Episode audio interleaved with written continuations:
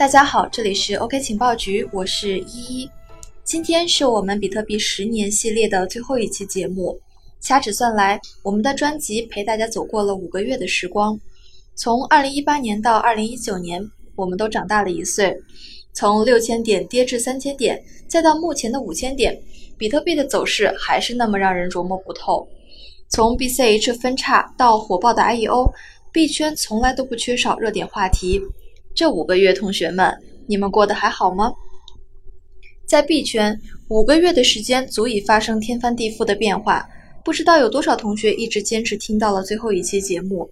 非常感谢在本书的写作过程当中留言给我们支持鼓励的同学们，你们的鼓励就是九哥完成这本书最大的动力。愿这本书能够帮助同学们了解比特币的前世今生，对币圈和区块链都有更加深刻的认识。这也是我们 OK 情报局的行业担当和使命。好，进入今天的主题：比特币十年轨迹。有人问我写这本书的目的是什么？目前呢，市面上还没有一本书告诉刚进币圈的新人，比特币的世界过去到底发生了些什么，为什么会发展成现在这个样子。我想写一本书，系统的展示比特币的十年历程。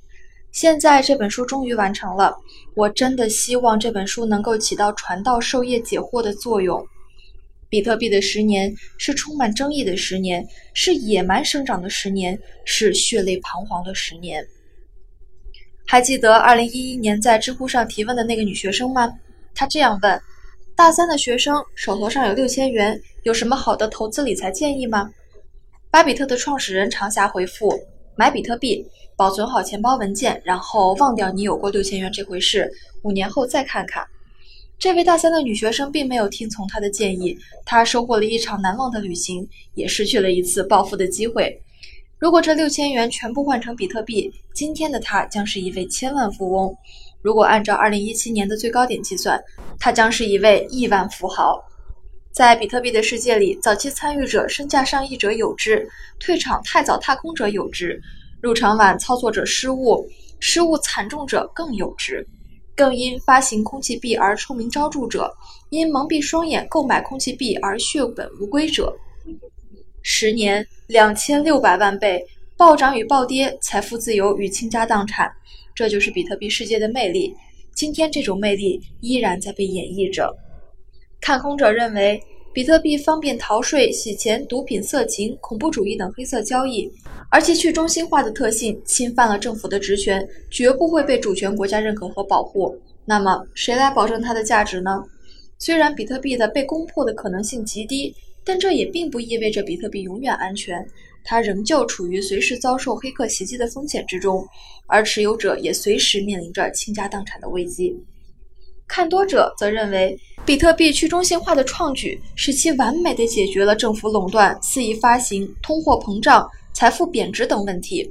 比特币不受中央银行和地域限制的特点，使其能够在全球毫无阻碍的流通。它非实名制的特性，又能够很好的保护个人隐私。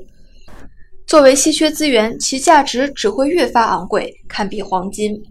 无论看空还是看多，比特币是一种新的技术。一个 P2P 的电子支付系统，一段开源程序，一次大胆的实践。当年播种下比特币种子的中本聪或许没有想到，如今的加密货币世界已成为了一个大花园，一场基于比特币的技术革命正在进行当中。今天是二零一九年四月十六日，比特币的价格五千美金，相较于牛市的最高点两万美金，目前仍然是低价，仍是熊市。今天的情况像极了2015年。